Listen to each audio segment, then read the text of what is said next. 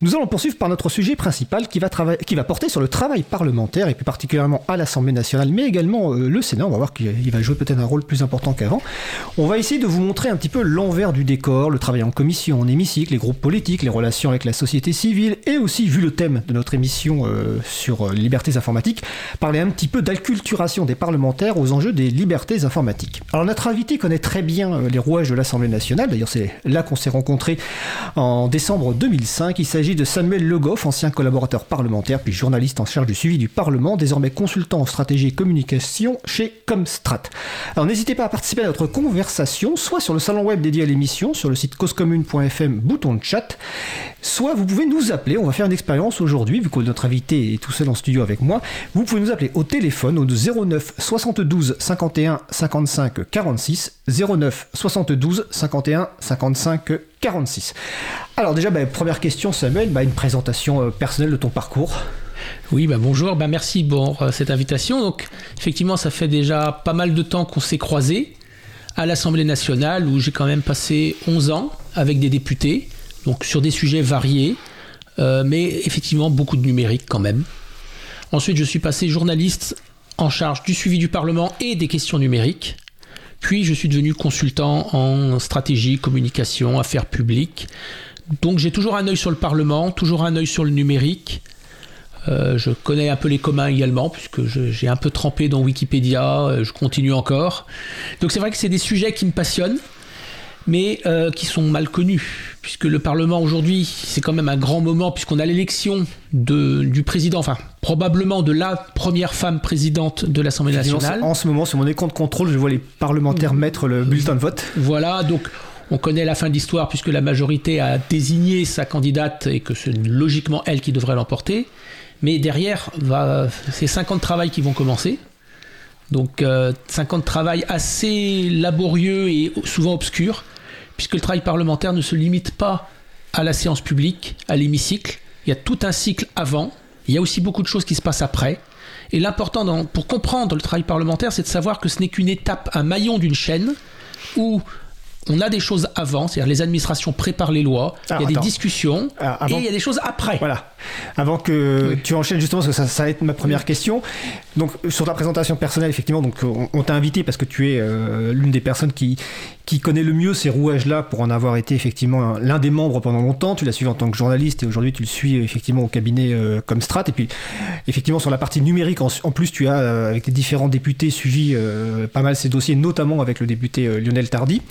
et donc effectivement l'objectif de cette de, l'émission du jour, c'est pas de, couvrir tous les sujets parce que du travail parlementaire parce qu'il nous faudrait une dizaine d'émissions, mais effectivement c'est d'essayer d'un peu expliquer les, coulisses du, du, décor et surtout sortir de cette image un petit peu que les médias dits euh, traditionnels euh, véhiculent, c'est-à-dire euh, la séance en hémicycle où les gens votent, machin, etc. Et les, de temps en temps, les séances de nuit où vous avez une dizaine de députés qui votent et les gens se scandalisent parce qu'il n'y a que 10, députés présents. Alors première question, et donc tu avais commencé à le faire, mais je vais quand même reposer la question. Est-ce que tu peux nous expliquer un petit peu, donc, en résumé, après on va rentrer dans les détails, le parcours d'un projet de loi ou d'une proposition de loi, vu que c'est pas tout à fait la même chose. Voilà, donc en fait, le projet de loi, c'est quelque chose qui vient du gouvernement. Donc c'est préparé avec les administrations, souvent qui écrivent les, les, textes. Qui, ça passe par un certain nombre d'organismes consultatifs, notamment le Conseil d'État, pour euh, s'assurer quand même que c'est juridiquement à peu près bien écrit. Ensuite, ça arrive à l'Assemblée nationale, où il y a d'abord un examen en commission. Alors, suivant la thématique du projet de loi, il y a, plusieurs commissions peuvent être saisies. Donc chacune a ses, domaines. Il y a la commission des lois, la commission des affaires économiques, des affaires culturelles, des affaires étrangères. Bon, eux, ils ont moins de textes, mais ils ont plus d'auditions. Il y a également tout un travail fait par ce qu'on a un député particulièrement important qu'on appelle le rapporteur d'une loi. C'est lui qui vraiment auditionne.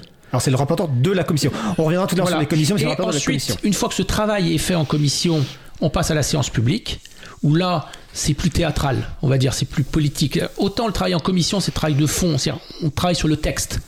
Il y a moins d'emphase, il y a moins d'enjeux politiques. Par contre, la séance publique, c'est la mise en scène des, accords ou des désaccords politiques. Et où on fait vraiment une forme de théâtre, mais qui fait également partie du jeu, puisque c'est là aussi que se construit la légitimité d'un texte. Sur un texte adopté dans le bruit et la fureur en hémicycle, bon, ça se passe rarement bien après. Il y a toujours des, on sent que justement il n'est pas consensuel, on sent qu'il y a un problème.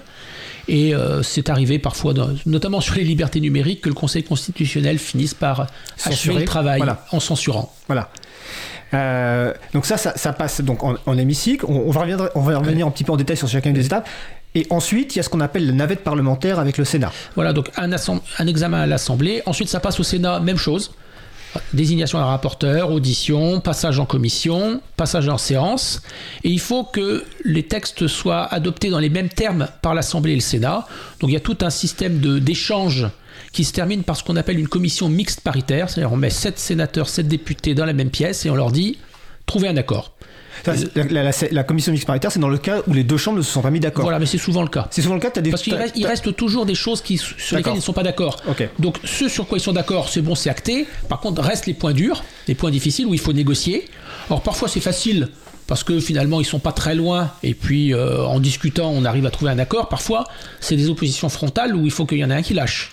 Alors, parfois, ça se passe mal. Il y en a, personne ne refuse de lâcher. Et dans ce cas-là, c'est l'Assemblée nationale qui a le dernier mot. D'accord. On va préciser aussi que c'est pas forcément le, un projet de loi ne commence pas forcément à l'Assemblée nationale, il peut commencer au Sénat. Même si c'est plus rare peut-être. Alors il y, a juste les lois de finances. Dès que ça concerne l'argent, c'est les députés en premier. D'accord. Et quand ça concerne les collectivités locales, c'est les sénateurs en premier, puisqu'ils sont élus par les grands électeurs qui sont les maires et les conseillers municipaux. Donc il y a une forme de logique, mais pour le reste, c'est le gouvernement qui choisit. En général, il le fait soit en fonction de du, calendrier, parce qu'il y a parfois des bouchons dans le programme législatif d'une assemblée, donc on va dans l'autre, ou alors parce que, en général, l'Assemblée nationale est plus proche du gouvernement, donc le gouvernement préfère commencer par l'Assemblée. Mais ça, c'est ensuite en fonction du climat. On verra, on verra dans, les, dans, les, dans les mois qui viennent comment ça va se passer. D'accord. on va juste rappeler, mais les gens le savent peut-être, mais on n'est pas tout à fait sûr, que l'Assemblée nationale, c'est une élection directe par les citoyens, et comme tu viens de le dire, le Sénat, c'est l'élection indirecte par les grands électeurs, c'est-à-dire les élus locaux, et c'est pour ça que ça représente plus les collectivités. Donc c'est deux visions. Et que, euh, juste pour finir là-dessus, s'il y a un désaccord entre les deux chambres, si je me souviens bien, c'est l'Assemblée nationale qui a le dernier mot, c'est ça? Oui, c'est normal, parce qu'elle est élue par les citoyens, alors que le Sénat est élu par des grands électeurs, donc c'est un suffrage indirect. Et euh, en général, bon, on n'en arrive pas là souvent quand même. On arrive à des accords, à un accord entre les deux chambres. Mais euh, bon, autrement, le, le, processus est bien réglé, bien rodé, et en général, on arrive à avoir des lois euh, qui sortent dans les temps. D'accord. Alors, tu, tu, as parlé des commissions, peut-être l'occasion de, préciser les différentes commissions. Et quel est, le, quel est leur, le rôle? C'est vraiment exclusivement de, de participer à l'écriture de loi à partir d'un texte qui arrive ou est-ce qu'elles ont d'autres rôles? Alors, effectivement, il y a un rôle. Le rôle principal, c'est quand même d'examiner les textes. Mais il y a aussi tout un travail de, contrôle. C'est-à-dire que les missions d'information peuvent se faire au niveau d'une commission. C'est-à-dire qu'une commission décide qu'un sujet est important. Et donc décide de créer une mission. En général, un député de la majorité, un député de l'opposition, pour enquêter sur un sujet, faire un rapport qui peut donner lieu derrière à une proposition de loi, c'est-à-dire un projet de loi, mais initié par des députés, ou alors un rapport qui explique qu'il faudrait faire plein de choses, que ce serait important que le gouvernement fasse des choses. Après, il en reste ce qu'il en reste. Malheureusement, beaucoup de rapports parlementaires très bien écrits finissent euh, à prendre la, par prendre la poussière sur des armoires, mais ça, c'est malheureusement le lot de beaucoup de rapports. D'accord. Et donc, comme tu l'as dit tout à l'heure, il y a des différentes commissions spécialisées, commission des lois, affaires étrangères, éducation, et donc les textes sont soumis à une, à une commission euh, qu'on appelle la commission saisie au fond principale, et en fonction du, du, thème, et il peut y avoir d'autres commissions saisies pour avis. Oui, ça? tout simplement parce que parfois certains textes de loi sont très larges et débordent le cadre d'une commission. Donc on considère que celle qui a le plus d'éléments dans le texte est la commission au fond, et ensuite elle peut demander à une autre commission de dire bah, sur, tels articles qui relèvent de, votre, de vos domaines, sur lesquels nous on n'y connaît rien, on vous laisse travailler, et c'est la commission pour avis qui donne un avis sur la partie qu'elle connaît, en sachant que c'est quand même la commission au fond qui tient le texte, et c'est son texte voté en commission au fond qui sera la base pour la discussion en hémicycle. Alors ça, c'est un... ça, c'est un point important, puisque quand un amendement est adopté en commission, il n'est pas rediscuté en séance, et si le gouvernement ou un autre groupe parlementaire souhaite que ça disparaisse du texte, il faut déposer un amendement et donc expliquer pourquoi on veut que cette partie-là soit supprimée. D'où l'importance de la commission. Alors justement, ça, ça, c'est un point essentiel pour que les gens comprennent le processus d'un. Euh, par contre, je crois qu'on a oublié de préciser un, point sur, par rapport à ma première question. Quelle est la différence avec une proposition de loi? Ben, La proposition de loi vient d'un député, le projet de loi vient d'un gouvernement. Voilà, c'est résumé très. C'est effectivement ça, parce que souvent les gens font, font, la, font une confusion et c'est pas tout à fait le même euh, processus, en tout cas le même impact. Euh, donc la commission, ce qui est important pour que les gens qui nous écoutent comprennent dans l'écriture de la loi quelque part, c'est qu'en fait ça va être c'est quasiment le premier groupe qui va avoir un impact considérable sur l'évolution du texte à travers ce qu'on appelle des amendements. Et donc, le travail parlementaire, tel qu'il est souvent présenté par les, médias, c'est en hémicycle. Alors qu'en fait, ce que tu nous dis, c'est que le, principal travail parlementaire, le premier, et celui qui est peut-être le plus important, c'est en commission. Donc comment ça se passe au niveau des amendements? C'est quels députés participent euh? Alors, les, règles diffèrent suivant l'Assemblée et le Sénat, mais à l'Assemblée, je dirais, c'est les députés présents en commission qui peuvent déposer des amendements, qui peuvent les discuter, et ensuite seuls les membres de la commission votent. Et ils adoptent ou ils n'adoptent pas. En fait, le processus est le même qu'en séance publique, sauf qu'il n'y a pas le décor, il n'y a pas la solennité, et euh, c'est beaucoup plus un travail de technique sur le texte, même si on sent que la politique est là, et pendant l'examen en commission, on sent tout à fait sur certains sujets que en séance, ça va peut-être euh, s'exciter davantage, il va y avoir peut-être plus de bruit, mais la commission est là aussi pour permettre de tâter le terrain politiquement. On lance des ballons d'essai, on voit ce que ça donne, et puis euh, on prépare, on fourbit les armes pour la séance. Parfois, il y a un début de discussion à lieu en commission, et on sent que on pourrait tomber d'accord, mais c'est pas prêt, c'est pas mûr, faut rediscuter. Donc on dit bon, on renvoie ça à la séance, et d'ici la séance, on discute, on négocie pour arriver à un point d'atterrissage en séance. Ça permet aussi de, de lever des, des, problèmes qui sont solubles, qui sont qu'on peut résoudre.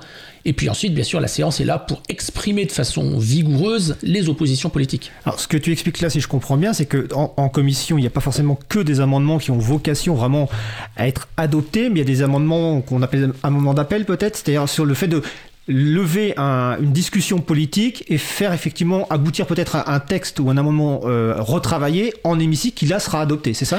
Il y a ça effectivement. On, certains sujets, on n'est on pas sûr de ce qu'on veut, ou alors on ne sait pas comment l'écrire, ou alors on n'a pas tout vu, et quelqu'un nous soulève une objection en disant Ah oui, mais votre, votre amendement pose ce problème-là. Ah oui, on l'avait pas vu. Donc on discute et on dit Bon, effectivement, on, on trouve un compromis. Maintenant, il faut écrire le compromis. Et donc c'est entre la commission et la séance qu'on écrit le compromis, parfois souvent avec le gouvernement parce que c'est quand même lui qui a les moyens d'écriture des textes, parce que c'est une écriture très technique, la loi. Alors quand tu parles de moyens d'écriture, ça veut dire que tu parles de collaborateurs et collaboratrices spécialisés dans l'écriture de la loi. Oui, c'est un travail extrêmement technique, où il faut vraiment une, compétence de juriste, parce qu'un mot ne remplace pas un autre. C'est-à-dire souvent les, juristes hurlent quand on leur dit que la loi stipule. elle dispose, la, loi, elle dispose. Voilà. Mais euh, sur beaucoup de sujets, il y a des, les mots ont une portée juridique qui leur a été donné par les textes ou par la jurisprudence. Et donc, euh, délit ou crime, c'est pas pareil. Oui. Donc c'est pas le même ordre. Donc c'est pour ça qu'il faut vraiment des spécialistes. Et les amendements d'appel servent aussi parfois à faire parler le gouvernement. C'est-à-dire il y a des sujets qui ne relèvent pas forcément de la loi. C'est n'est pas mm. forcément les députés qui ont la clé. Mais euh, un engagement pris par le ministre en commission ou en séance, c'est quand même quelque chose qui engage le gouvernement et qui l'oblige à, faire quelque chose, à bouger. Et donc, pour les députés, c'est un moyen aussi de faire pression sur le gouvernement. Et puis, une fois qu'ils ont obtenu un engagement du ministre, c'est bon, ils sont contents, ils retirent l'amendement. L'objectif est atteint. D'accord. Euh, je vais relayer une question que je vois sur le salon web. Hein. N'hésitez pas si vous voulez participer. C'est causecommune.fm, bouton chat, salon libre à vous. Euh, c'est sur la question de la, question des, études d'impact. Euh, donc sur des projets de loi ou même peut-être des propositions de loi, je ne sais pas. Il y a des études d'impact. À quoi ça sert ces études d'impact? Alors les études d'impact, c'est quelque chose qui n'est qui existe depuis assez récemment, c'est la réforme de 2008 qui a voulu, dans un, élan, je dirais, vertueux, que avant de commencer à faire une loi, à écrire une loi, on se pose la question est-elle vraiment nécessaire? Bonne question. Et donc, de regarder un peu quel est l'environnement, notamment européen, est-ce qu'il y a déjà du droit européen, est-ce qu'il y a déjà des décrets, est-ce que ça relève vraiment de la loi? Et ensuite, si la réponse est oui, bah, on commence à écrire la loi. Le problème, c'est que ça a été détourné jusqu'à maintenant. C'est-à-dire, on commence par écrire la loi, et ensuite on est on utilise l'étude d'impact pour justifier la loi. D'accord. Transformant l'étude d'impact en, un exposé des motifs développés. Alors, ça a son utilité, parce que souvent, quand on lit l'étude d'impact, on a plein d'informations qu'on ne retrouve pas en lisant l'exposé des motifs du texte. On trouve plein de chiffres, de statistiques, d'éléments. Donc c'est utile, mais ça pourrait l'être encore plus si effectivement on respectait le processus. Mais ça, je dirais, comme toute réforme d'ampleur, quand on introduit quelque chose de nouveau, il faut parfois du temps pour que ça vienne. Euh, c'est pas des informaticiens qu'on va apprendre que parfois euh, l'usage d'un outil est totalement détourné par les utilisateurs et qu'il sert à tout autre chose que ce pourquoi il a été conçu. Et parfois ça change aussi.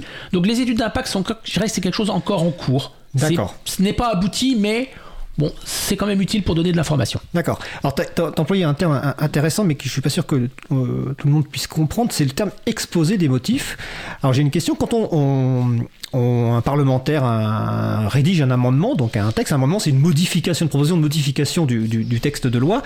Il est en deux parties, c'est-à-dire qu'il y a l'exposé des motifs et le texte de l'amendement. Donc, à quoi servent ces deux parties? Bah, Disons que le, le dispositif, c'est-à-dire la modification de la loi est parfois totalement abscon. Ça peut être remplacer à tel article, remplacer et par où. Hmm. Quand vous lisez, vous ne savez pas de quoi il s'agit. L'exposé des motifs est là pour vous dire de quoi il s'agit, pour vous donner l'impact. C'est-à-dire, en changeant cette, euh, en faisant cette modification, voilà ce qu'on apporte, voilà ce qu'on veut changer. C'est en fait la traduction en français courant du, du dispositif, mais qui est écrit en langage juridique. D'accord. Euh, donc là, on est en commission. Euh, donc le texte arrive. Euh, il y a un certain nombre d'amendements. Donc il y a une nouvelle version qui arrive. Et donc c'est cette version-là qui est étudiée donc en hémicycle, ce qu'on appelle en séance publique. et donc là, il y a le même processus qui repart. C'est-à-dire qu'il y a à nouveau des amendements qui repartent, mais sur le texte validé par la commission. C'est ça? Voilà. Donc la même chose. Parfois même, on revoit les amendements qui avaient été déposés en commission et pas adoptés revenir en séance pour refaire le même débat. Donc ce qui, rend parfois les débats de séance un peu laborieux, parce qu'on a l'impression de refaire le match de la commission avec souvent le même sort à la fin, c'est-à-dire qu'un amendement pas adopté en commission a peu de chances de passer en séance. C'est-à-dire qu'il y a, des, députés qui reposent le même bah, amendement qui a été refusé en commission pour espérer. Est-ce que, est que, est est que ce dépôt a pour but de relancer à nouveau le débat ou est-ce que ces personnes espèrent, espèrent plutôt qu'il y a comment dire, une majorité différente, un équilibre différent qui puisse être adopté en hémicycle? Alors, jusqu'à maintenant, aucun espoir que l'équilibre soit différent entre la commission et la séance. Simplement, quand vous êtes dans l'opposition, votre seule arme, c'est le dépôt d'amendements et la prise de parole. Hmm. Et donc, une prise de parole en hémicycle a quand même de la force.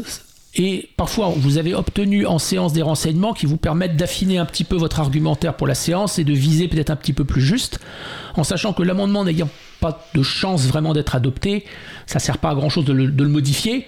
Ce qui compte, c'est le temps de parole qu'il permet d'obtenir et la le, discours que vous allez développer derrière.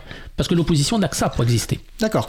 Euh, je vais revenir sur un sujet. Tout à l'heure, tu as, expliqué que écrire le droit, c'est compliqué, ou en tout cas, c'est ça, ça nécessite des compétences. Mais finalement, nous, les gens élisent des parlementaires, des députés, qui ont tous ou toutes euh, un profil très différent et la plupart ne sont pas juristes. Euh, donc, comment c'est comment s'articule le travail de ces parlementaires avec, je suppose qu'ils ont des collaborateurs et collaboratrices qui sont plus spécialisés dans ce domaine-là, comme tu as été, et quelle est la, relation aussi avec les fonctionnaires de l'Assemblée nationale, ce qu'on appelle les services, qui sont, si j'ai bien compris, là pour aider les, députés à écrire correctement la loi. Euh, Disons que toute la toute l'opération du travail parlementaire consiste à transformer une parole politique parce qu'il faut, faut, bien le dire, les députés ne sont pas là pour écrire le droit, c'est pas ça qui les intéresse, ils sont là pour faire de la politique pour déterminer des consensus, donner des directives, et ensuite, effectivement, les services, les fonctionnaires de l'Assemblée et les collaborateurs parlementaires sont là pour écrire juridiquement ce qui a été défini politiquement par les députés. Donc, le, travail purement technique est fait par des, fonctionnaires, souvent, qui sont extrêmement compétents sur ces domaines-là, parce que il faut quand même que le texte sorte du Parlement applicable.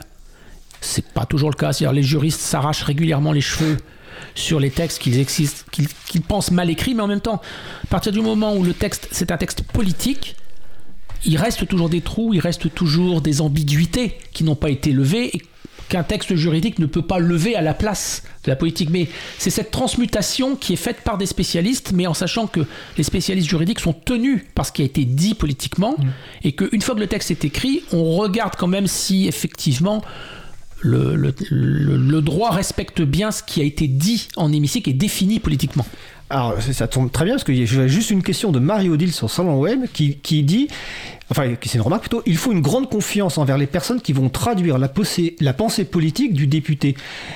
Est-ce qu'elle sous-entend que les, fonctionnaires ou les, les, personnes des services pourraient se tromper dans la traduction légale du droit ou peut-être pourraient le faire volontairement? Quel est leur pouvoir en fait quelque Alors, part? Les fonctionnaires parlementaires sont des gens en général neutres politiquement. D'accord. Ils sont là pour servir la nation et enfin, faire, défaire, euh, c'est pas leur sujet. Eux, ce sont des techniciens, en sachant que ce qu'ils font peut être lu par d'autres juristes. Donc c'est pas non plus euh, quelque chose que seules deux trois personnes peuvent comprendre. C'est-à-dire que s'ils se trompent ou s'ils font mal leur travail, ça se voit et euh, ils sont rappelés à l'ordre. Donc ils n'ont aucun intérêt à essayer de, tricher là-dessus et ils ne le font pas en général. D'accord. Il y, a, une vraie confiance parce que c'est des gens qui restent, quelles que soient les majorités, qui travaillent avec les, majorités successives et euh, en général ils sont très dévoués à la chose publique. D'accord. Euh, j'ai noté. Ah oui. Euh, oui, par rapport à ce que tu viens de dire, voilà, ça, ça revient. La transparence. Peut-être expliquer que, euh, même si tout à l'heure on va reparler un petit peu de, de, ce qu'a pu changer Internet, c'est qu'en fait il y a une vraie euh, transparence et un vrai accès à, ces travaux parce que en fait les travaux de les, textes du, projet de loi, le texte de la commission, les amendements sont disponibles sur le site web de l'Assemblée nationale et aussi du Sénat. Et pour la plupart des réunions des commissions, elles sont accessibles en direct, en vidéo. Tout à fait. C'est justement ça l'essence même de, la démocratie et du Parlement. C'est d'obliger la décision politique à passer par une phase publique à un moment donné. C'est-à-dire que les choses ne peuvent pas se faire en catimini, surgir au dernier moment et coucou, c'est au journal officiel, c'est terminé, c'est plié. Là, le droit, l'essence même d'un parlement, c'est d'obliger le gouvernement à rendre public ce qu'il veut faire en laissant un laps de temps suffisant pour que tout le monde puisse voir et éventuellement formuler des objections. Alors ça peut être dans l'hémicycle, mais ça peut être aussi dans la rue. C'est-à-dire que la politique ne s'arrête pas dans l'hémicycle et que souvent les grandes réformes conflictuelles euh, ont donné lieu à des manifestations qui se sont traduites ensuite dans l'hémicycle par des, des mouvements d'obstruction ou des débats homériques, mais c'est jamais déconnecté. Et justement, le but d'un Parlement, c'est que les choses se voient, puisse se voir à, condition que les gens veuillent bien s'en saisir. C'est-à-dire que c'est aussi aux citoyens de s'intéresser à ce qui se passe au Parlement, d'aller voir, parce que c'est pas le Parlement qui va spontanément distribuer tout à tout le monde. Oui, et ça, ça ce que tu expliques bat en brèche l'idée selon laquelle en fait il y a des choses qui arrivent par surprise en hémicycle, et, alors qu'en fait il y a tout un travail avant qui a, qui, a, eu lieu et qui a été fait en transparence. Voilà, les gens qui disent euh, amendement adopté en catimini, c'est des, des, gens qui n'ont en fait pas été vigilants et qui n'ont pas su voir, aller voir où il fallait, n'ont pas regardé, n'ont pas suivi et se sont fait surprendre. Mais quand on suit les choses, on se fait jamais surprendre. Euh, avant la pause musicale, j'ai une petite question par rapport euh, à la. Tout à l'heure, tu as évoqué rapidement le Conseil constitutionnel qui, qui, qui, joue un rôle euh, important euh, et sur le fait que bon voilà les textes ils sont euh, qui sont des textes issus des députés sont analysés etc que s'il y a des problèmes on prévient il y a un exemple classique qui est le texte enfin classique de, de, de la législature c'est la loi Avia dont l'inconstitutionnalité a été anticipée et dénoncée et qui pourtant a bien été largement censuré par le Conseil constitutionnel, donc c'est quelque part un rapport de force entre le politique et le technique. Euh, et donc ma question en fait là, c'est quel rôle joue le Conseil constitutionnel par rapport à ces textes en fait? Le Conseil constitutionnel, quand il est saisi, il est saisi à la sortie de la loi, une fois qu'elle est adoptée juste avant la promulgation, mais il peut être saisi, comme il peut ne pas être saisi. C'est-à-dire que, en fonction du consensus, en, en, fonction du consensus politique, certains peuvent décider que finalement le texte est très bien, il n'y a pas de problème, donc on, ne saisit pas le Conseil constitutionnel. C'est quand il y a un problème ou quand le texte est très politique qu'on tente, c'est le dernier coup de l'opposition pour essayer de gagner, mais le Conseil constitutionnel est là pour vérifier que le texte est bien dans les clous de la Constitution. C'est-à-dire c'est pas lui qui va dire il fallait faire de telle façon ou il fallait faire d'une hmm. telle autre. Il regarde est-ce qu'on est dans le cadre ou est-ce qu'on n'est pas dans le cadre? Et il coupe tout ce qui sort du cadre. Alors parfois, quand c'est la tête qui sort du cadre et qui coupe la tête, euh, ça sert plus grand chose. Le, reste de la loi devient caduque et obsolète. C'est ce qui est arrivé à la loi Avia, où ils ont censuré une, bonne une petite partie, mais ils ont dit le reste étant lié n'a plus de sens sans cette partie, donc par conséquent, tout le reste est censuré. Donc ce qui donne, mais la loi Adopi a subi le même sort euh, en son temps. Donc régulièrement, mais en général, quand ils censurent, c'est qu'il y a eu des débats avant, c'est qu'il y a eu des disputes, c'est qu'il y a eu des interprétations divergentes. Hmm. On a rarement une censure constitutionnelle dans un ciel politique serein. D'accord. Alors, on va continuer la discussion euh, passionnante juste après la pause musicale. Nous allons écouter euh, Show par Jack Wheeler. On se retrouve dans 3 minutes 30. Belle journée à l'écoute de Cause Commune, la voix des possibles. Cause Commune 93.1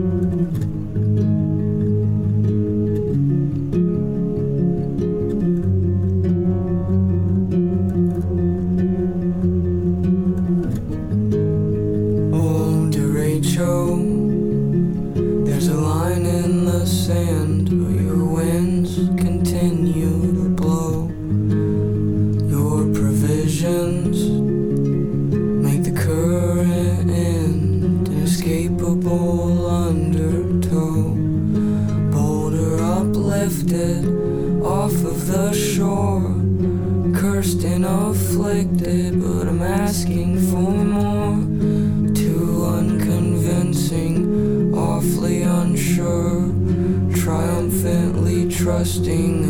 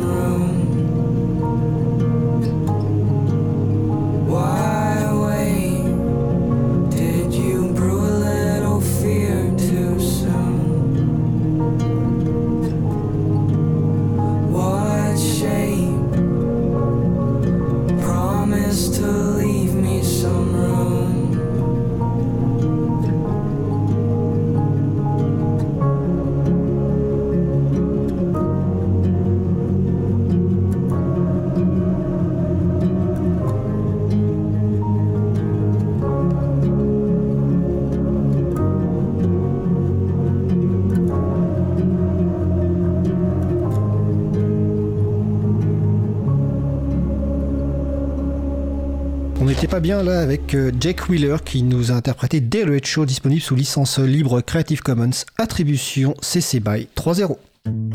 Retrouvez toutes les musiques diffusées au cours des émissions sur causecommune.fm et sur libreavoue.org. Libre à vous, libre à vous, libre à vous. L'émission de l'April sur les libertés informatiques. Chaque mardi de 15h30 à 17h sur Radio Cause Commune. Nous allons poursuivre notre discussion sur le travail parlementaire avec notre invité Samuel Le Goff, ancien collaborateur parlementaire, puis journaliste en charge du suivi du Parlement, désormais consultant en stratégie et communication chez Comstrat. Si vous voulez participer à notre conversation, vous pouvez nous rejoindre sur le salon web, site causecommune.fm, bouton de chat, salon libre à vous, ou par téléphone au 09 72 51 55 46. Alors juste avant la pause musicale, on parlait un petit peu bah, du, travail parlementaire, des projets de loi, propositions de loi, des amendements, euh, et on expliquait le rôle des, députés, du gouvernement, etc. Mais il y a aussi un autre type d'acteur euh, qui joue un rôle important et qui est source de beaucoup de fantasmes, ce sont euh, les, les représentants d'intérêt. Parce qu'effectivement, euh, il y a des gens qui interviennent auprès des parlementaires. Alors quel est le rôle de ces représentants d'intérêt et comment se, fait ce travail, entre guillemets, avec les parlementaires? Bah, C'est devenu ces, dernières années un vrai métier. Tout simplement parce que savoir quand est-ce qu'un texte arrive, qui sont les bonnes personnes à aller voir, quels arguments leur, donner, il, faut, il faut une connaissance, faut savoir rédiger, faut être disponible parce que ça prend beaucoup de temps. Et ben, les entreprises se sont assez vite dotées de, de, personnes spécialisées, les ONG également, et tout le monde travaille avec le, les députés, le, avec les mêmes méthodes, et ce qui est normal et légitime. Avec les mêmes méthodes? Et, euh, Disons qu'on envoie des mails aux parlementaires, on demande des rendez-vous, on leur envoie des argumentaires en leur expliquant pourquoi tel texte est bon ou pas bon, comment il faudrait le modifier. Alors ensuite, les causes défendues sont très différentes, mmh. mais les moyens, enfin quand on est du côté parlementaire, qu'on reçoive un mail du MEDEF ou de Greenpeace, c'est les mêmes choses. C'est des propositions d'amendement, c'est des argumentaires, et ensuite le parlementaire bah, reçoit, lit, et fait son, fait son choix, prend sa décision, et je dirais, tous les points de vue sont légitimes et doivent être entendus. Alors je suis d'accord. On, on, reviendra après sur les moyens parce que là on, a un petit désaccord visiblement tous les deux. Mais on va d'abord poursuivre sur euh, sur ce travail. Donc euh, ces représentants d'intérêt, comme tu dis, en fait finalement, bah, euh, ils, font comme n'importe quel citoyen ou citoyenne pourrait faire, c'est-à-dire que effectivement, ces personnes-là ont un intérêt direct à défendre, mais ils regardent le projet de loi qui arrive, ils ont une idée de. Ça peut leur poser un souci ou ils ont une idée d'amendement qui pourrait leur être favorable. Et en fait, ils les envoient aux, aux députés. Donc, ils envoient quoi? Ils envoient euh, un argumentaire avec un amendement pré-rédigé, entièrement rédigé Ou un argumentaire? Comment ça se passe en fait? Bah, ça, ça, dépend, je dirais. Parfois, il n'y a pas forcément d'amendement à déposer, mais simplement prévenir que, attention, tel texte pourrait avoir telle conséquence.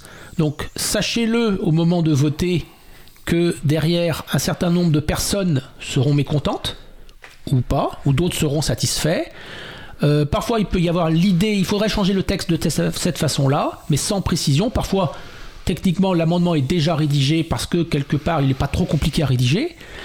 Ensuite, tout dépend des moyens que vous mettez dans cette euh, action de lobbying, c'est-à-dire que si vous ne mettez pas beaucoup d'argent, bah, vous ne pourrez pas avoir un, service important. Si vous mettez les moyens, bah, vous pouvez justement recruter des juristes, des gens spécialisés dans l'écriture de la loi. Donc c'est une question de choix de, moyens. Euh, ensuite, les différents organismes qui interviennent ont plus ou moins de moyens financiers. Bon, les entreprises privées ont de l'argent.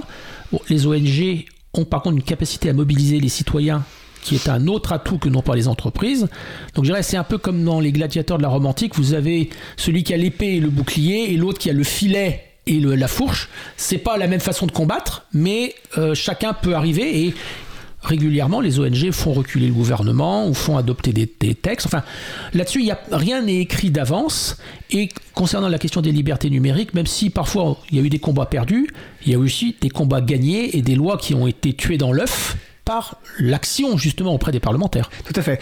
On va, on va y revenir après. Euh, alors, ce, ce, ce rôle des, des, des, des représentants d'intérêt, en fait, au final, on, on, le voit pas parce que ce qu'on voit dans les comptes rendus des débats, c'est qu'on voit quand même globalement les, les interventions des, députés et assez rarement un député va expliquer que tel lobby, euh, notamment lobby privé, l'a contacté pour porter telle chose. Par contre, quand c'est des ONG, ils peuvent en parler.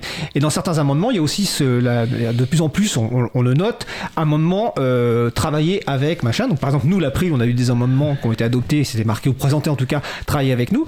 Mais par contre, sur les les, les, lobbies, je dirais, de grandes entreprises, etc., il n'y a pas cette transparence-là. Est-ce que, est-ce que ce serait pas quelque chose qu'il faudrait améliorer?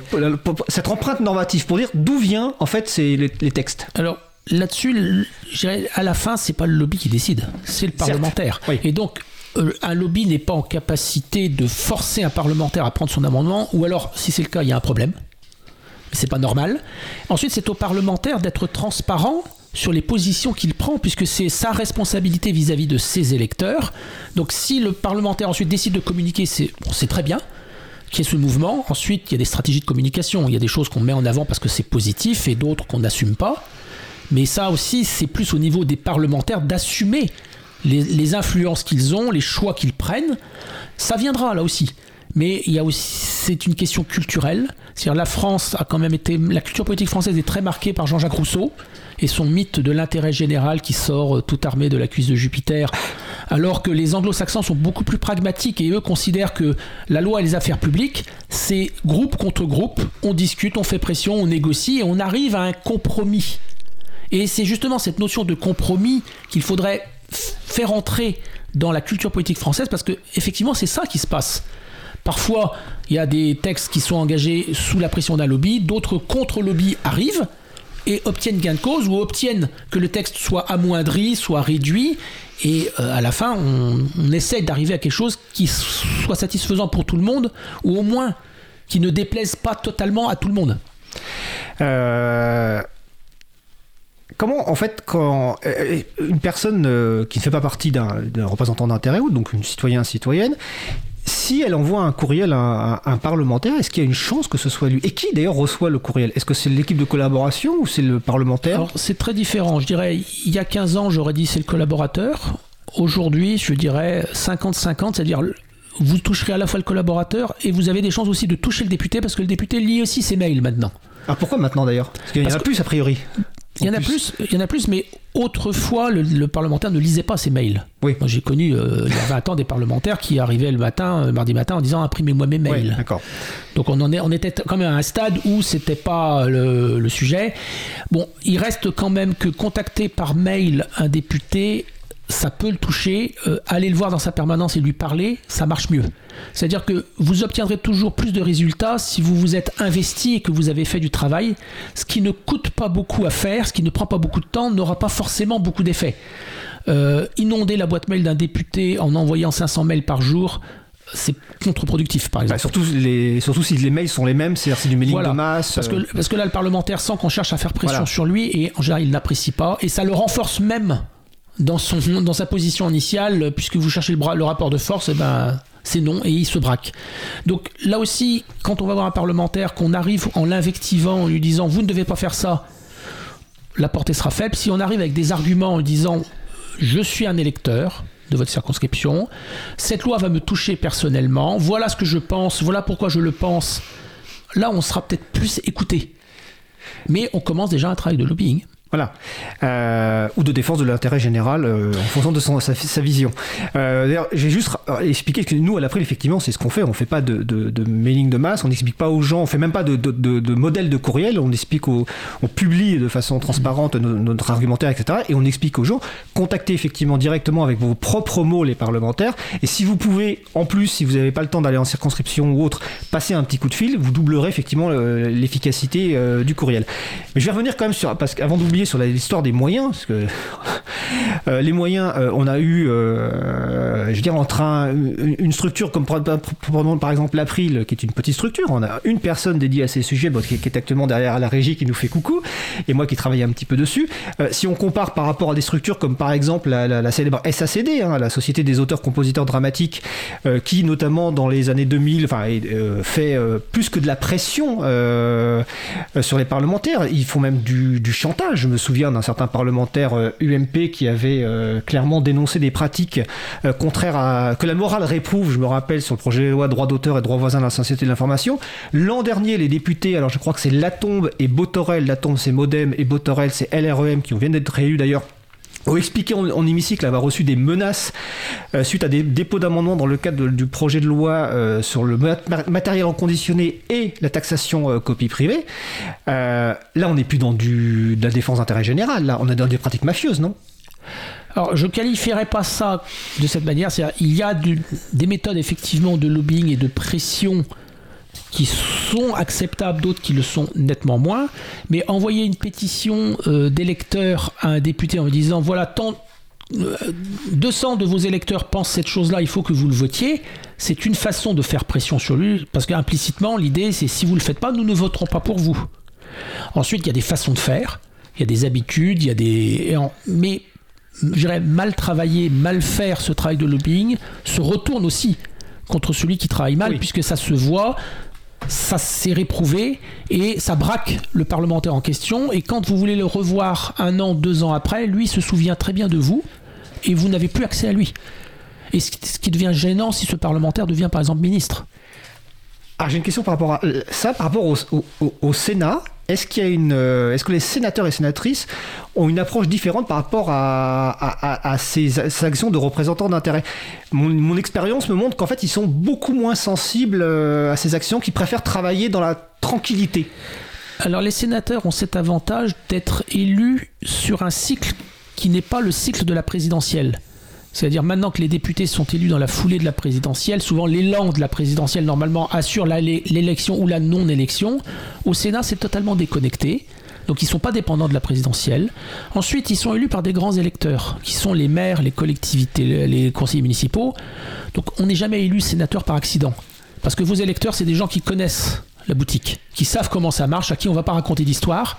Et euh, se présenter au sénatorial avec la tête d'Emmanuel Macron sur son affiche, ça n'a pas fonctionné, voire même, c'est contre-productif. Donc c'est des gens qui ont une, indépendance plus grande. À partir du moment où vous n'êtes pas sur des sujets sensibles pour leurs électeurs, c'est-à-dire les questions de finances locales, de droit des collectivités locales, où là, ils sont beaucoup plus euh, euh, sensibles. Le reste, ils sont libres, indépendants, et souvent c'est des gens qui ont un long parcours politique, c'est-à-dire ils connaissent les dossiers, ils savent que il faut prendre le temps, il faut étudier. Et donc, le travail est plus approfondi au Sénat. On le voit d'ailleurs quand il lance une commission d'enquête, souvent il vise juste. Euh, la dernière commission d'enquête en question sur les, le recours de, par l'État au cabinet de conseil. C'est quelque chose que personne n'avait vraiment vu, mais que eux avaient repéré. Ils disent là, il y a un problème. Et effectivement, à la sortie du rapport, on a bien vu, ils ont levé un lièvre. Oui. Euh, est-ce que on, a parlé des, courriels euh, depuis quelques années, il se développent aussi bah, les, réseaux sociaux. Alors, je n'ai pas le chiffre en tête, mais de très nombreux députés euh, sont sur notamment sur Twitter. ce qui permet un accès entre guillemets direct des échanges. Est-ce que ça change quelque chose dans la relation entre citoyens, citoyennes et, et députés et dans le travail de l'écriture de la loi?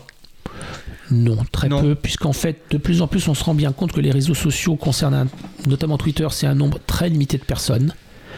Que quand vous êtes un député de province, vos électeurs, ils ne sont pas sur Twitter. Ils ne suivent pas Twitter. Et donc, à partir du moment où ce qui, le seul problème qui pourrait se poser pour un parlementaire, c'est quand une dispute ou un clash sur Twitter sort de Twitter et arrive dans les médias où là, effectivement, ça peut toucher ses électeurs.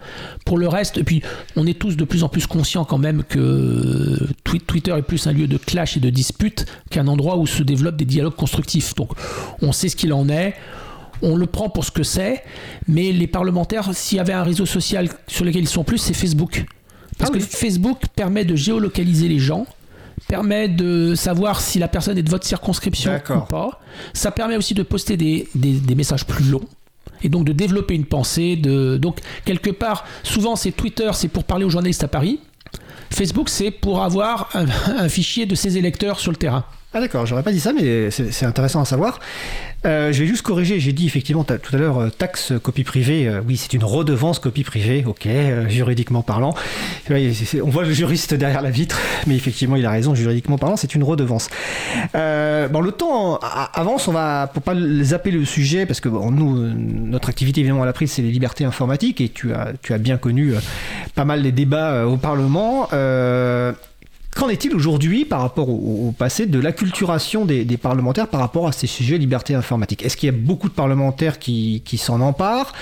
Euh, Quel est le niveau de connaissance euh, aujourd'hui?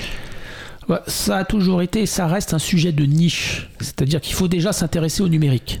Ce n'est pas le cas de tous les parlementaires. Ensuite, avoir une sensibilité à ces questions de, de liberté, de partage, de commun. Alors, ça vient progressivement mais c'est pas la majorité des députés, tout simplement parce que les députés se spécialisent. Ils peuvent pas être ah, de ça justement. Ils peuvent pas s'occuper de tous les sujets parce que sinon ils font rien de bon. Donc résultat, ils choisissent de se spécialiser soit sur une thématique, soit sur un sujet mais vraiment pointu, mais sur lequel ils ont travaillé, ils ont creusé, ils ont auditionné et où ils sont reconnus par leur, euh, leur père comme des, des experts qui connaissent ce sujet, donc il faut écouter. Et quand un texte arrive sur, euh, sur leur, leur, thématique, soit ils sont nommés rapporteurs et donc ils peuvent piloter le texte. Et donc, bah, tout sujet a ses spécialistes, le numérique en fait partie. Ensuite, ce qu'il faut sensibiliser, c'est effectivement ces spécialistes du numérique pour qu'ils prennent en compte les, les, problématiques liées au commun. Mais on sent que ça vient. C'est-à-dire qu'on a eu au précédent mandat Paula Forteza qui était quand même très en pointe parce qu'elle venait de ce milieu. Et donc progressivement, ça viendra quand des parlementaires auront connu ces problématiques-là avant même d'être élus députés, ou alors s'ils sont intéressés. Euh, on a par exemple Eric Botorel qui est un député LREM qui à la base n'était pas spécialement euh, sur, ces problématiques, mais qui je pense a écouté, a entendu, a pris en compte Et ensuite, bah, c'est comme tout euh, travail parlementaire. C'est une balance entre différents intérêts, entre différentes sensibilités, et où il faut trouver des compromis. Donc, je dirais, aucun camp n'arrive jamais à trouver le, la solution parfaite. Mais il est vrai que quand on voit la distorsion de moyens qu'il y a entre les sociétés de droits d'auteur et les partisans du libre, bah, finalement le résultat final est plutôt bon quand on voit la distorsion de moyens. Normalement, les sociétés de, gestion de droits d'auteur, vu les moyens qu'elles ont, auraient dû tout écraser. Bah, finalement, ils n'y sont pas tant que ça arrivés et un certain nombre de lois, notamment au niveau européen, sont passées malgré eux et ils ont été obligés d'accepter euh, des avancées et des, libertés qu'elles n'auraient sans doute jamais laissé passer si elles avaient pu écrire la loi elles-mêmes. Euh, là, tu parles effectivement d'un point important, la spécialisation euh, des députés. Donc, est-ce que quand un député bosse, c'est combien d'heures en fait? Parce que dans beaucoup de l'image de gens, c'est en fait les députés, ils, ne foutent pas grand-chose à part en circonscription pour se faire réélire. Mais en fait, nous qui travaillons avec des, parlementaires, on, voit qu'ils bossent. Mais c'est quel, quel horaire Enfin, c'est quel. Euh, ah bah, parlementaire, c'est une vie de chien. C'est-à-dire que on doit faire ce travail de contact avec les électeurs parce que le rôle d'un parlementaire, c'est quand même de représenter les citoyens. Donc, pour les représenter, il faut quand même de temps en temps aller les voir, les écouter. Ça prend un temps énorme, c'est-à-dire qu'un député qui fait bien son travail, il est présent sur le terrain. Euh, quand il est en zone rurale, et eh ben, il se déplace, il va dans les événements locaux, ce qui fait que son week-end est souvent cramé par ce, par ce travail. Il participe aux cérémonies euh, local. Mais il doit aussi, s'il est spécialiste d'un sujet, bah, suivre l'actualité, se renseigner, se tenir au courant, recevoir les gens qu'il estime être pertinents pour lui apprendre des choses, pour lui transmettre des éléments. Puis ensuite, il y a tout un travail de contact avec les autres parties prenantes du pouvoir. C'est-à-dire que l'Assemblée n'est pas dans un vase clos. Il y a aussi les administrations, enfin l'État et le gouvernement ont quand même un poids énorme. Et donc si on veut peser sur la décision publique, à un moment donné, on en passe par le ministre compétent, donc il faut entretenir les relations avec le ministre. C'est-à-dire que le ministre vous, et son cabinet vous identifient comme quelqu'un de compétent, raisonnable, c'est-à-dire allant dans son sens. Oui. Ou alors vous identifie comme un opposant, mais comme un opposant redoutable qui connaît ses sujets, donc attention, on ne peut pas raconter n'importe quoi, sinon on va se faire reprendre. Donc tout ce travail de crédibilisation et de, de mise à jour, c'est en continu. On n'arrête jamais. Et résultat, les parlementaires souvent sacrifient une vie sociale, une vie euh, familiale euh, pour la politique. Et c'est la majorité qui bosse ou euh, enfin parce que l'image, c'est que beaucoup de parlementaires font pas grand chose, mais en fait, moi, j'ai l'impression quand même que beaucoup bossent beaucoup quand même. Hein. beaucoup bossent. D'ailleurs, il y a un certain nombre qui arrêtent parce qu'ils en ont marre de bosser tant que ça. Euh, mais effectivement, c'est beaucoup un travail qui ne se voit pas. Le, travail de veille, le travail de contact avec les cabinets ministériels, avec les administrations ou même avec les représentants d'intérêt, ça se fait pas avec une, webcam. Hmm. Ça, ça se met pas forcément dans les agendas. Euh, le travail sur le terrain, c'est extrêmement chronophage. C'est-à-dire aller à la rencontre des gens, c'est prendre le temps de les écouter. Alors le temps file, on va aborder euh, le, dernier sujet avant la, question de, synthèse parce que euh, y a beaucoup de choses se disent par rapport euh, suite aux élections législatives, aux résultats, que la France va être ingouvernable, au contraire que c'est un renouveau démocratique. donc toi, qu'est-ce que tu en penses en fait en tant que personne qui suit ces sujets depuis longtemps?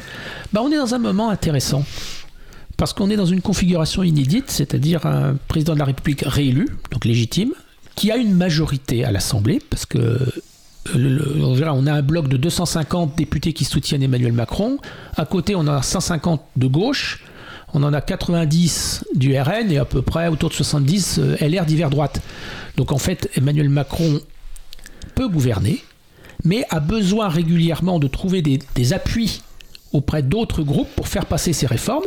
Donc ça va l'obliger à discuter, à négocier, mais globalement, euh, tant, que, je dirais, tant que le RN et LFI ne se coalisent pas contre lui, ça va, ça ira, parce qu'aucune majorité alternative ne peut surgir à l'Assemblée nationale. Seul un attelage entre La République en marche, ses alliés et, le, et LR est gérable. Le reste, ce sont des alliances totalement improbables mmh. qui pourront arriver ponctuellement sur une opposition à un texte, mais rien de constructif n'en sortira.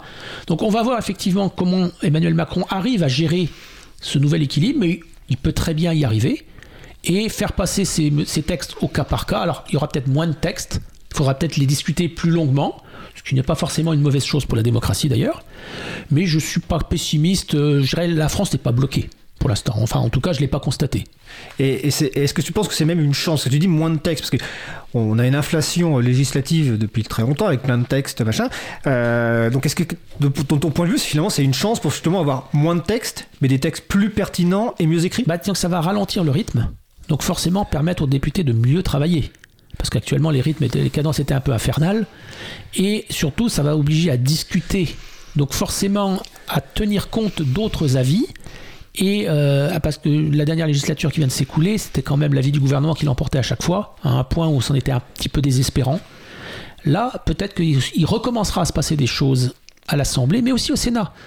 Parce que si le gouvernement est affaibli devant l'Assemblée, il peut très bien trouver un accord avec le Sénat. Enfin, on Alors, le Sénat une majorité à droite, on va rappeler. Oui, mais une majorité à droite qui, a toujours montré qu'elle était constructive, à condition qu'on lui prenne un certain nombre de ses idées.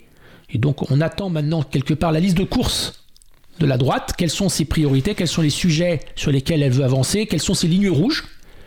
Et c'est ça qui déterminera le jeu qui va se passer entre le gouvernement et cette droite, de, cette droite modérée pour trouver des deals, pour trouver des accords, et euh, je pense qu'ils y arriveront. Mais en même temps, comme tout, la politique dépend aussi des personnalités politiques, de ce qu'elles en font, du choix qu'elles font soit d'être raisonnables et constructives, soit de faire de l'opposition frontale. Là-dessus, c'est la responsabilité des élus. Les institutions ne sont que des outils. D'accord. Et, quel rôle va jouer les élections sénatoriales de l'an prochain? Bah, Disons que les sénatoriales, c'est toujours un moment où les sénateurs vont devant leurs électeurs, ils doivent avoir un bilan.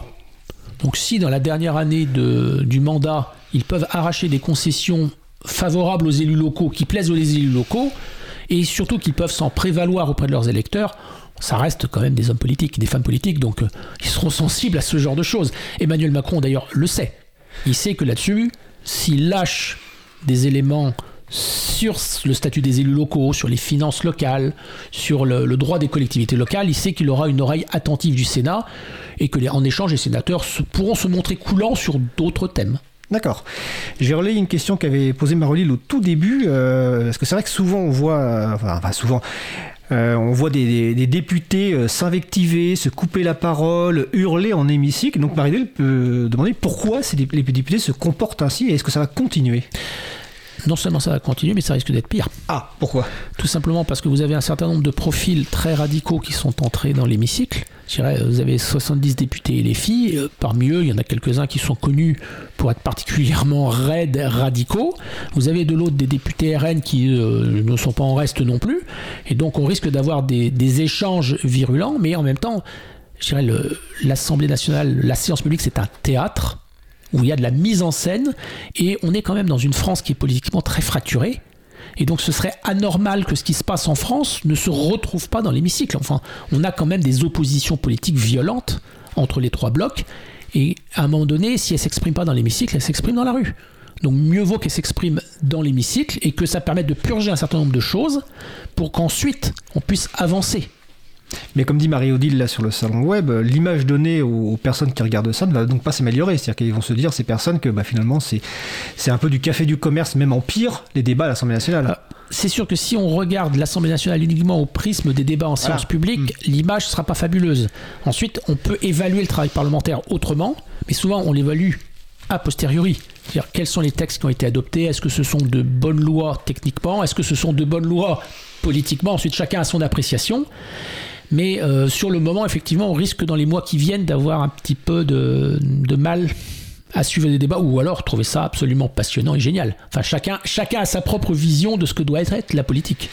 Tout à fait. Euh, je relais une autre euh, question, ou plutôt remarque de Marie tout à l'heure. Tu viens de parler des, femmes politiques. Euh, je crois qu'il y, a moins de femmes députées élues par rapport à la, législature d'avant. mais surtout, il y a eu assez régulièrement des propos sexistes tenus par des députés hommes envers les femmes. Est-ce que ça va continuer? Est-ce qu'il y a une évolution positive de ce point de vue-là? Alors, moins de femmes, attention, on a quand même, on va sans doute avoir une présidente de l'Assemblée nationale. Donc Yael Braun, voilà, Braun-Pivet. Le groupe majoritaire Renaissance a élu une présidente, Aurore Berger. Marine Le Pen est présidente de son groupe. Le RN, Mathilde Panot, présidente du groupe LFI.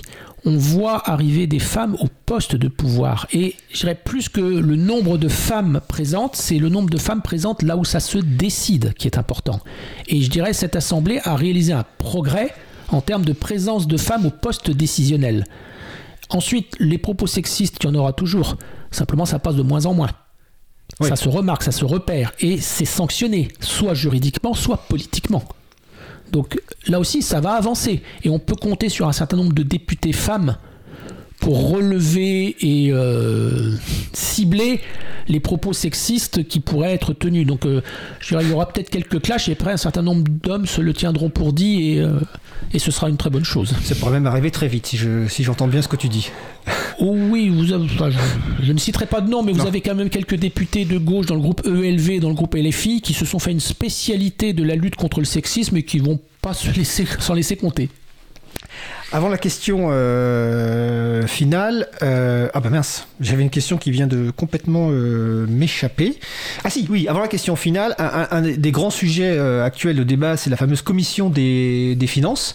Est-ce que tu peux nous expliquer rapidement, c'est quoi l'enjeu de la nomination du président ou de la présidente de la commission des finances? Alors, un président de commission a un certain nombre de pouvoirs.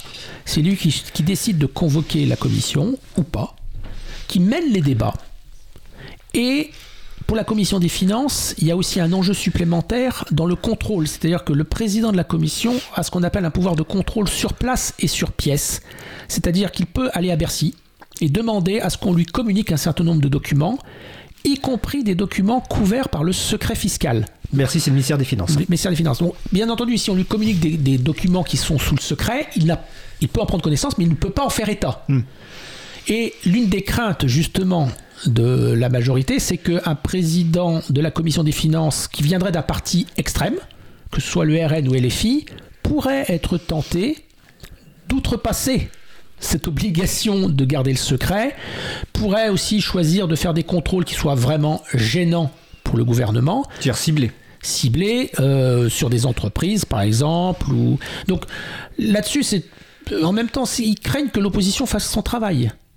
Donc euh, là aussi, euh, l'enjeu, on verra. Je dirais, là aussi, il faudra juger sur, euh, sur pièce à la fin. C'est-à-dire, objectivement, pour l'instant, la logique politique voudrait que ce soit Éric Coquerel qui est député LFI, qui soit élu puisqu'il est soutenu par une coalition. Et c'est lui qui est présenté. C'est lui qui est présenté par la coalition, la NUPS, et donc, Ou NUPES, on ne sait pas comment dire. NUPES, je pense qu'on ne saura jamais, ça restera un des grands débats. Et euh, le RN dit Je suis le premier groupe en nombre, oui, mais la coalition NUPS, elle, est plus importante. Et à un moment donné, ce qui va se passer, c'est que les députés de la commission vont se réunir. Les députés de la majorité, membres de la commission, vont dire Nous ne prenons pas part au vote. Débrouillez-vous entre vous dans l'opposition. Et ensuite, bah, on compte les voix. Et là, on verra si le LR vote, les LR votent pour le RN, si tous les LFI, si tous les NUPS votent pour le LFI, parce que là aussi, certains socialistes, euh, dans le secret de l'isoloir, peuvent glisser un bulletin blanc au lieu de glisser le bulletin Coquerel. Enfin, ce sera le moment de vérité pour l'opposition. Pour le vote de la, de, la de la présidence de la commission des finances, c'est un bulletin secret, c'est ça? Dès qu'il y a un vote, Dès un, vote nom, euh, sur un nom, sur, un nom, sur une personne, c'est un bulletin secret. D'ailleurs, pour ça que le vote du président de l'Assemblée nationale se fait avec le petit bulletin dans, dans l'urne, ce qui est normal quand on vote pour une personne. Donc on verra jeudi, jeudi après-midi ce qu'il en sortira. Ensuite, on verra qui sera élu et quel choix il fera dans l'exercice de son mandat de président, mais effectivement, il a un rôle, un pouvoir de contrôle sur le gouvernement qui n'est pas négligeable, et euh, le fait de l'avoir confié à l'opposition, bah, c'est devenu une règle et il faut bien que le gouvernement fasse avec. Même si l'opposant en question ne lui plaît pas ou n'est pas compatible, bah, c'est le jeu de la démocratie.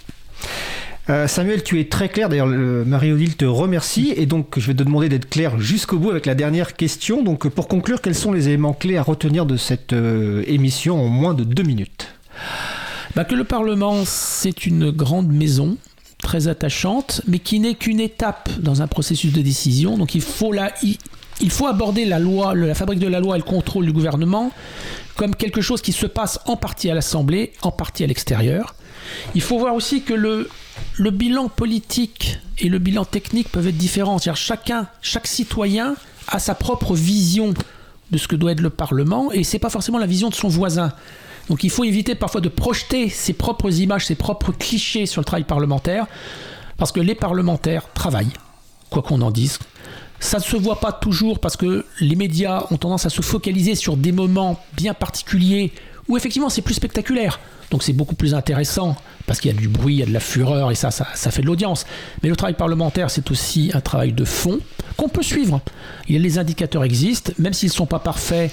Regard citoyen, depuis 10 ans maintenant, fait un gros travail de mise à jour des données pour euh, le travail parlementaire. Donc, enfin, une chose, si on veut peser, si on veut travailler avec les parlementaires, il faut de notre côté aussi, en tant que citoyen, travailler. On ne peut pas arriver en invectivant en disant Yaka Faucon et se plaindre après de ne pas avoir de résultat. C'est un engagement à double sens et qu'un député respectera toujours la parole d'un citoyen qui a travaillé, qui arrive de bonne foi, même s'il n'est pas d'accord, mais qui n'est pas là, qui, est, qui est là pour construire quelque chose. Donc il faut aborder le Parlement de cette manière, constructive, en travaillant et en essayant de voir au-delà des simples images de l'hémicycle. Bah écoute, merci Samuel et pour le, le, pratiquer depuis quelques années, je confirme effectivement ça. Euh, Regard Citoyen, le site c'est regardcitoyen.org au pluriel, on mettra toutes les références sur le site libravou.org. Donc euh, merci Samuel, donc c'était Samuel Le Goff qui est ancien collaborateur parlementaire, puis journaliste en charge du suivi du Parlement et désormais consultant en stratégie en et communication chez Comstrat. Merci Samuel et belle journée. Merci et belle journée à tous et à toutes.